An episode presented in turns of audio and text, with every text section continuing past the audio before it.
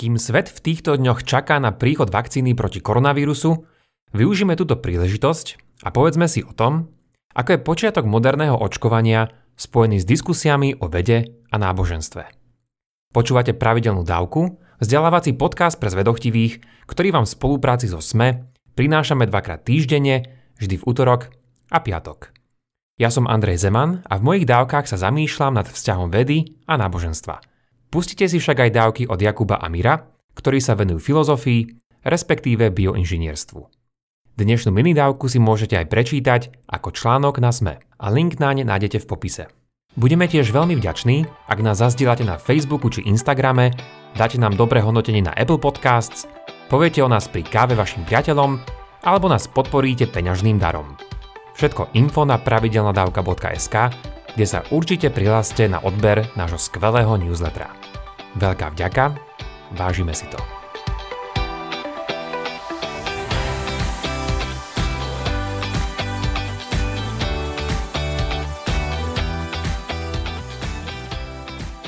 Náboženstvo je veľakrát spájané so spomaľovaním alebo priam hatením vedeckého pokroku. V niektorých našich dávkach, zvlášť o Koperníkovi, Galileovi či Darwinovi, sme si však ukázali, že takáto generalizácia nezodpovedá tomu, čo o histórii vravia historici. Jednou z takýchto vedeckých oblastí je aj medicína a dnes sa zameriame práve na ňu.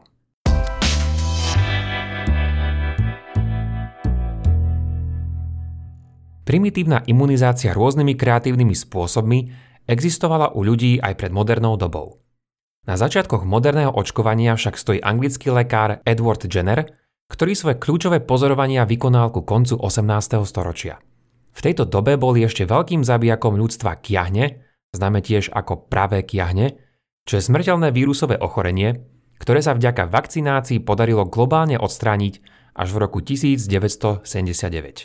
V Anglicku sa takto nakazení ľudia označovali aj ako flakaté strašidla, podľa plusgierov, ktoré pokrývali ich telo.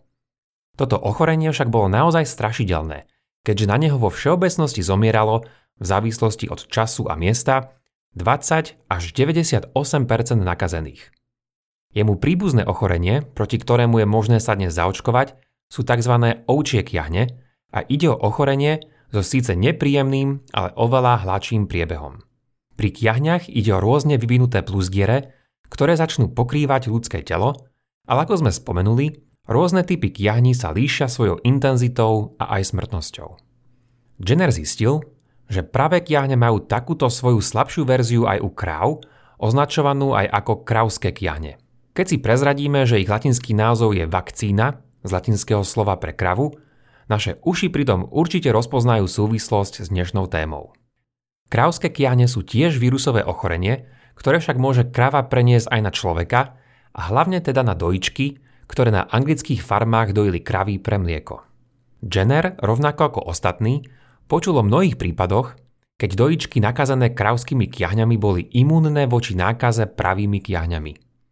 Prišiel tým teda k nasledujúcej spojitosti. Nielenže kravské kiahne chránia človeka pred pravými kiahňami, ale kravské kiahne je možno aktívne, prenosom na človeka, využiť na ochranu pred ich smrteľnejšou verziou. Takéto prvé zaočkovanie vykonal na 8-ročnom chlapcovi, Jamesovi Phippsovi, a po ďalších úspešných pokusoch sa jeho metóda začala nezabraniteľne šíriť. Tento konkrétny typ imunizácie nazval vakcinácia, no v roku 1881 francúzsky vedec Louis Pasteur navrhol tento pojem pre akýkoľvek typ očkovania. Prečo si však o takomto príbehu z histórie medicíny vravíme práve v jednej z mojich dávok? Je tomu tak preto, lebo táto raná história očkovania úzko súvisí s naratívom o vede a náboženstve. Názor o silne negatívnom vplyve náboženstva mal aj jeden veľmi vplyvný a už nebohý ateista, Christopher Hitchens, ktorý bol v našom storočí súčasťou skupiny, často označovanej ako noví ateisti. Doslovný preklad názvu jeho najznámejšej knihy je naozaj veľavravný. Boh nie je veľký. Ako náboženstvo všetko otravuje. Nuž, ak podľa neho náboženstvo otravuje ozaj všetko, otrávená týmto akýmsi náboženským jedom by mala byť aj medicína a teda tiež aj tejto snahy o šírenie očkovania. A presne takýto príbeh nachádzame aj u Hitchensa. Spomína tu Jennerovo objavenie vakcíny, a jeho príbeh pokračuje náboženským antagonizmom zo strany istého významného kresťanského intelektuála. Citujem. Napriek tomu Timothy Dwight, rektor Jelovej univerzity a do dnešného dňa jeden z najvážnejších klerikov, sa staval proti vakcinácii proti kiahňam, pretože ich považoval za narúšanie Božieho plánu. A takáto mentalita je tu stále s nami. Dlho potom, čo už zmizla akákoľvek zámienka a ospravedlnenie ľudskej nevedomosti. Konec citátu. Jazda niečo na takomto naratíve nesprávne? Keď si chvíľu pogooglíme, Nájdeme veru stále isté kresťanské skupiny, ktoré sú proti očkovaniu, lebo nechcú vraj očkovaním zasahovať do Božieho plánu a jeho prozreteľnosti. Podobne, keď si prečítame o živote spomenutého rektora Timothyho Dwighta, zistíme, že aj on bol jedným z takýchto prvých antivaxerov.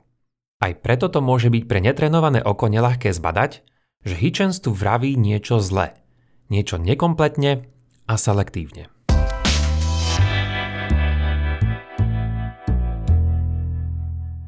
Prečo nám Hitchens nespomenul niektoré iné postavy, napríklad Jonathana Edwardsa, ktorý bol ten najväčší americký kazateľ a teológ 18. storočia a ktorý bol na sklonku života zvolený, v tomto prípade za rektora Princetonskej univerzity. Edwards bol totiž doslova až do smrti silným zástancom očkovania proti kiahňam, keďže nakoniec ho vďaka zdravotným komplikáciám stálo život. Keď v Princetone prepukli kiahne, Edwards dal po porade so svojím lekárom zaočkovať seba a svoju rodinu aby tak bol aj druhým vo svojom okolí ako významný kresťanský intelektuál príkladom. Čo viac, nebol zďaleka jediným príkladom spomedzi kňazov či kazateľov, ktorí očkovanie v tamojšom čase podporovali. Samozrejme, že možno očakávať mnohých odporcov, ale to, že ľudí nemožno deliť len na hrdinov a zloduchov, podľa toho, aký je ich svetonázor, by mal byť azda jeden zo základných faktov získaných počas stredoškolských hodín diepisu, alebo aspoň prípadne počas našej školy života.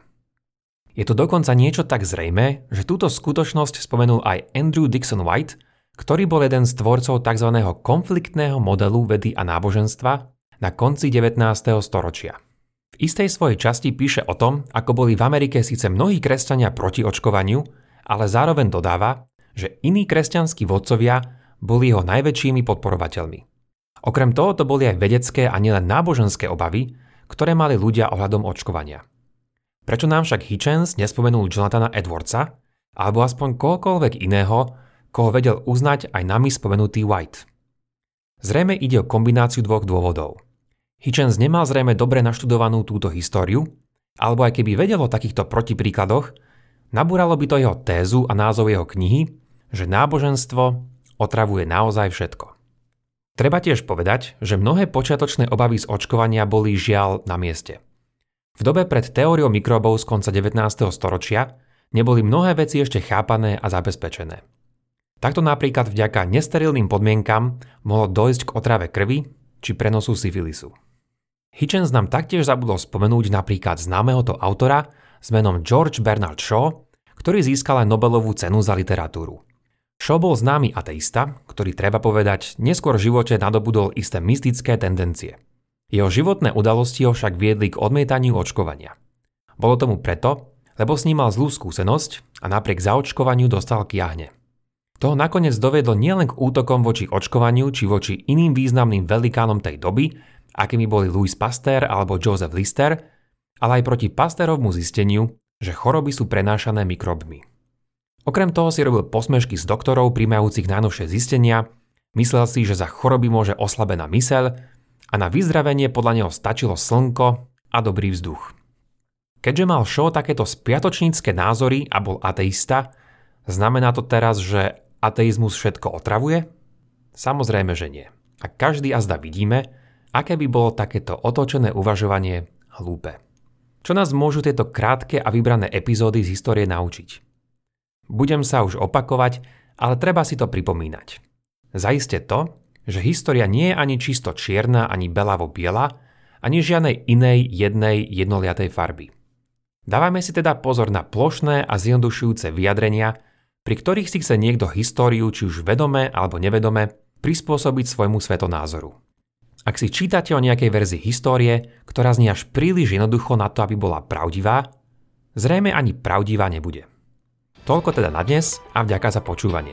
Ak máte ohľadom dnešnej dávky nejaký koment alebo otázku, neváhajte a napíšte ich buď na facebookovú stránku, alebo pošlite na môj e-mail andrej.pravidelnadavka.sk Už len pripomeniem, že pravidelnú dávku môžete odoberať v podcastových aplikáciách Apple a Google Podcast, Spotify, Stitcher a Podbean. Ak neviete ako na to, choďte na pravidelnadavka.sk, kde nájdete jednoduchý videonávod. Sledovať nás môžete aj na Facebooku a Instagrame. Teším sa na vás na budúce. Buďte zvedochtiví a nech vám to myslí.